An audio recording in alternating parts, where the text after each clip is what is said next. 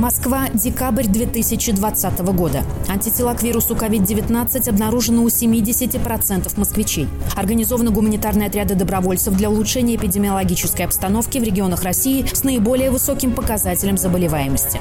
Легкие добровольцев используются в качестве воздушного фильтра. Один человек с иммунитетом к коронавирусу способен за день очистить около 12 кубометров воздуха. Гуманитарные посты расположены в местах массового скопления людей, учебных учреждениях, больницах и общественном транспорте.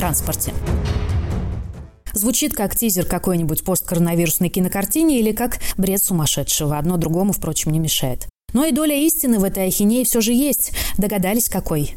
Нет? К концу выпуска и вам станет понятно.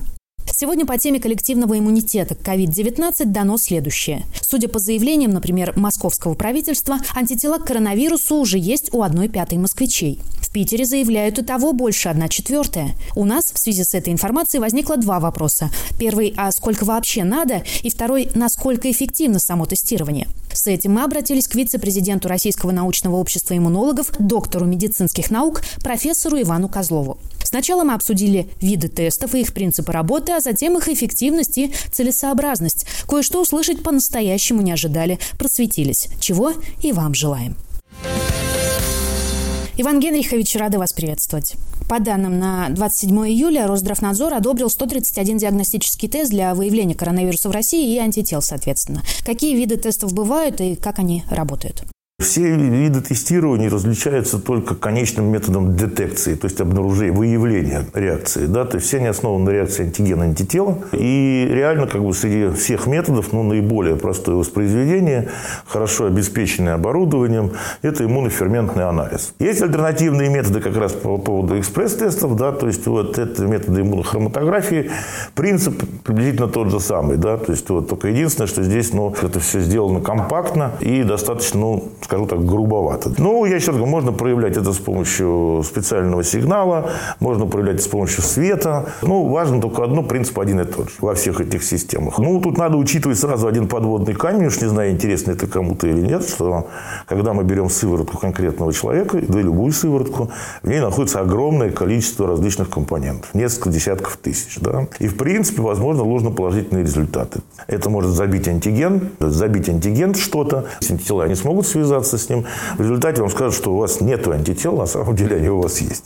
А антитела тоже бывают разные? В настоящий момент э, из того, что есть на рынке, у нас есть как бы антитела класса М, набор имеется в виду для определения антител класса М, класса G и даже класса А. Реально это некая динамика иммунного ответа гуморального. Реально считается так, что когда в нас попадает некий э, патоген, неважно какой, первыми реагируют и выделяются иммуноглобулины класса М. Они так называются острофазные. То есть они появляются достаточно быстро. Это, ну, если это впервые попавший антиген, это пятый-седьмой день где-то. То есть по классике, опять же. Для них характерно, ну, скажем так, очень низкая специфичность связывания с антигеном, но они очень большие, поэтому могут связать сразу много антигенов. Ну, это такой вот, как бы эволюционно выработавшийся механизм. Через некоторое время ИГМ уходит, и на его место приходят ИГГ антитела. Это уже как бы антитела поздние достаточно, то есть, ну, по идее, если по классике брать, это где-то через 2-3 недели они появляются. И антитела эти, в общем-то, имеют достаточно длительный период полувыведения, то есть они циркулируют достаточно долго. И, в принципе, как бы есть еще одна интересная история, связанная с иммуноглобулинами класса А. Но здесь она не очень понятна, значит, потому что у нас этот э, класс иммуноглобулинов есть в двух местах. Да? То есть у нас есть на всех слизистых, то есть местный иммунитет обеспечивает. Там он, что называется, димерный, там две молекулы вместе скреплены, называется секреторный ИГА. И есть сыворотки, которые циркулирующие. Вот э, роль сывороточного ИГА до сих пор до конца непонятна непонятно, что он там делает. А вот секреторный мы совершенно четко знаем, что если иммунный ответ идет на локально, да, то мы можем и не увидеть, соответственно, никаких иммуноглобулинов сыворотки, откуда мы берем. Вот. На самом деле ответ будет идти. Да, вообще много непонятного с этим ковидом, и даже нам, как журналистам, найти какую-то достоверную информацию непросто, потому что версий миллион.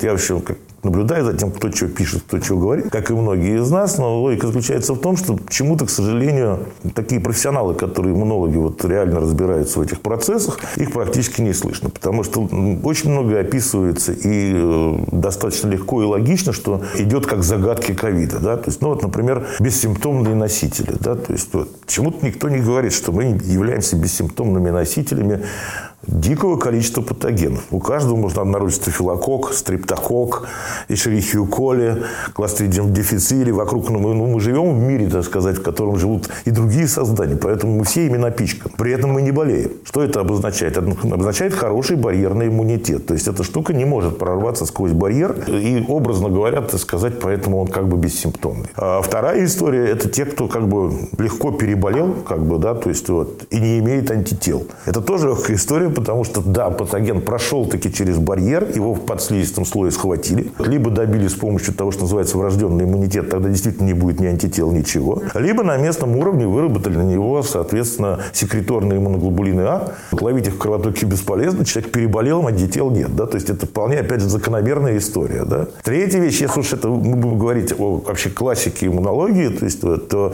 на вирусы вообще как бы гуморальный иммунный ответ антительный не характерен. На самом деле работают клетки исключительно, да, то есть вот то, что называется Т-лимфоциты, то есть вот и реально надо ловить был иммунный ответ на клеточном уровне, потому что антительный подключается только если вирус уже прорвался, то есть уж совсем такой, и клетки не справились. Клетки не меряет никто, потому что сложно, да, и поэтому не обнаружив антитела, опять же рассказывают, что, товарищ, нету, нету, вы болели, но у вас нету.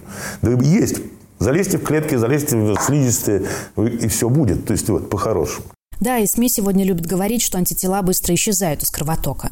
Ну бог с ним, они должны исчезать. То есть, если нет антигена, то период полувыведения того же ИГГ 21-28 дней. То есть, через месяц титр должен упасть, потому что нет антигена. Но невозможно в нашей иммунной системе поддерживать против 2000 патогенов высокие титры в их отсутствии. Да? Значит, соответственно, он должен упасть. И здесь важно, чтобы остались клетки памяти.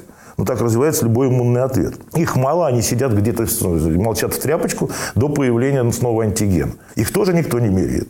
Поэтому кричать сегодня, что иммунитет короткий, практически невозможно. Сначала давайте посмотрим, не дай же бог, на того же человека, который подхватит повторно ковид, и подхватит ли он его. Поэтому здесь очень много загадок, и многие из них связаны как раз с тестированием. Из э, там, четырех вариантов, да, то есть у нас есть только один. Поэтому, по-хорошему, нам, как иммунологам, это очень интересно. А вот, собственно говоря, человеку, да, ну, ты зачем пойдешь проверять титр антител? Как зачем? Чтобы знать.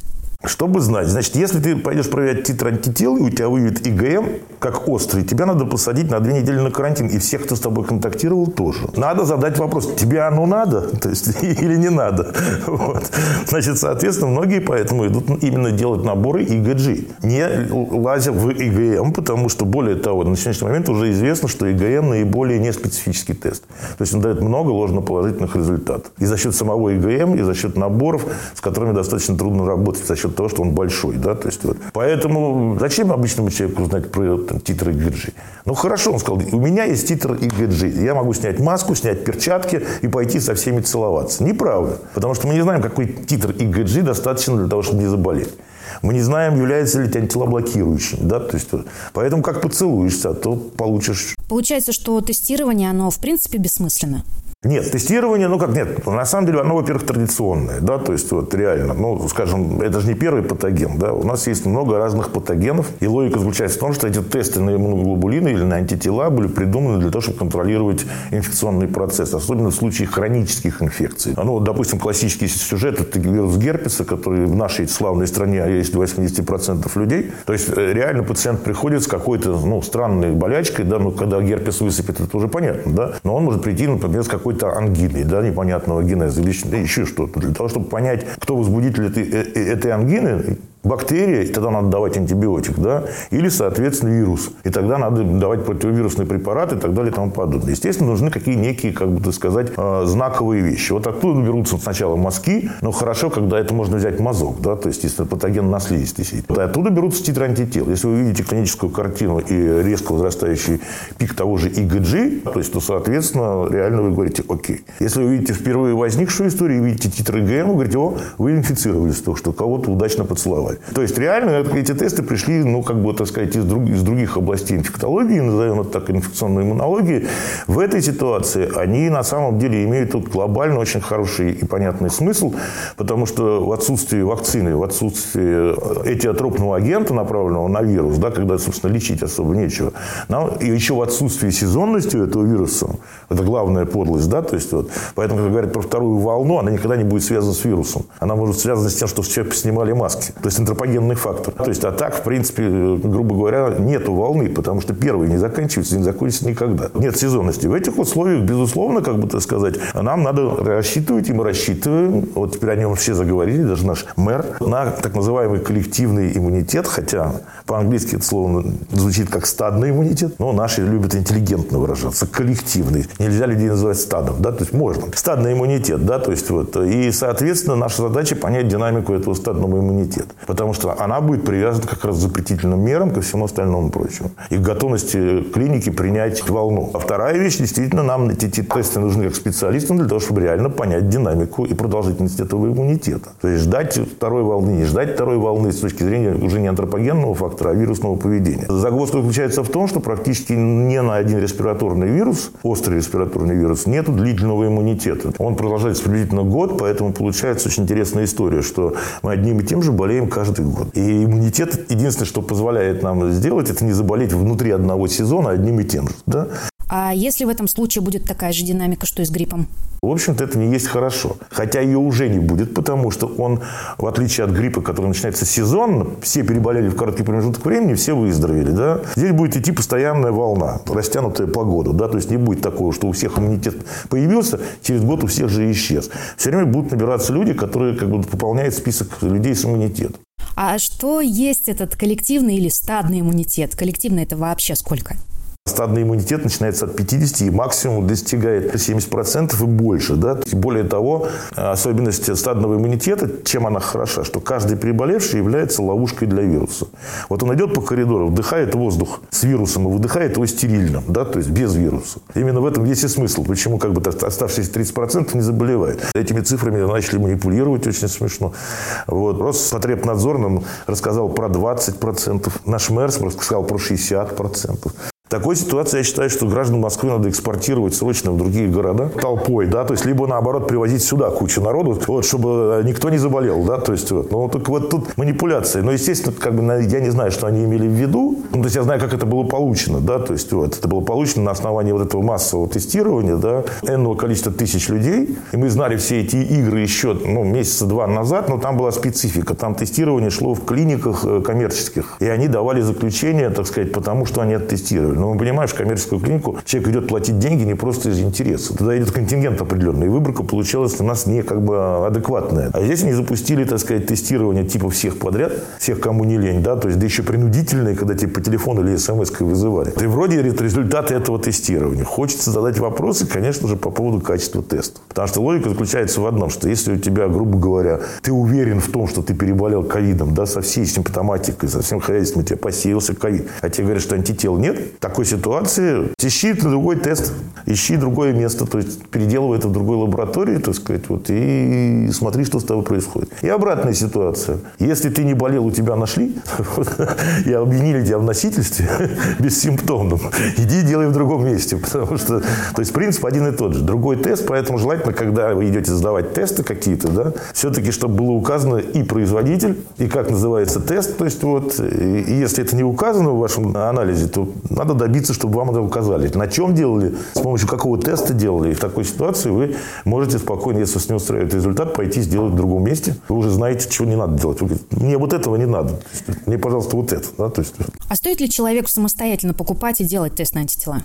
Если меня спросили об этом два месяца назад, я бы сказал, ни в коем случае не прикасайтесь, не подходите. Потому что налепить чего угодно можно сегодня, вот завести чего угодно тоже сегодня можно. Значит, э, сегодня ситуация немножко лучше, потому что есть от чего отталкиваться. Да? То есть вот, есть уже более-менее понятен спектр тестов, которые существуют, есть их названия. Вот это и наши, соответственно, тесты, то есть вот это и зарубежные тесты европейские. Поэтому реально, если вы точно знаете э, название своего теста, то, что вы ищете, то по идее, можно его получить и через интернет, как любой другой лекарственный препарат. Ну, понятно, что если это будет Шарашкина контора, там, вот, вот, то лучше, конечно, не, с ними не общаться. Но по-настоящему на сегодняшний момент контроль за ними все-таки гораздо более стал выше и более ответственный. Поэтому, ну, как бы сказать, не надо бояться в этой ситуации. А эти тесты никакого вреда не могут нанести?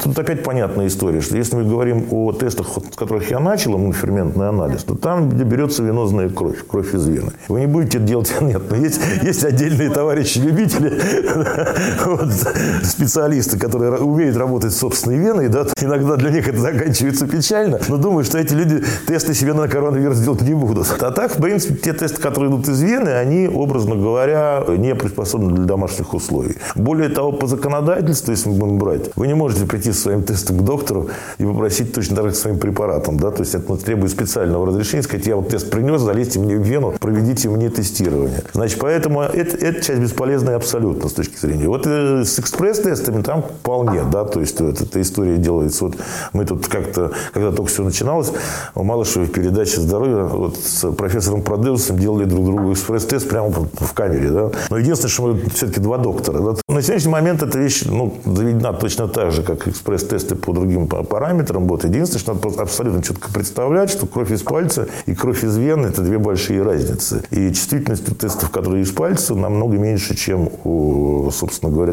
тех, которые в вене. Поэтому логика событий такова, что если вы получили негативный результат, не расслабляйтесь вообще никак. Если вы получили позитивный результат, то идите, делайте из вены. Да? То есть перепроверить, что действительно ли это так, и они не являются он ложно позитивным. Но вообще лучше, конечно, не экспериментировать, собственно, здоровьем. Потому что одно дело, когда это тест на беременность, там не надо, он не инвазивный, да, то есть вот. А здесь все-таки вы лезете куда-то в организм, то есть вот, ну, черт его знает.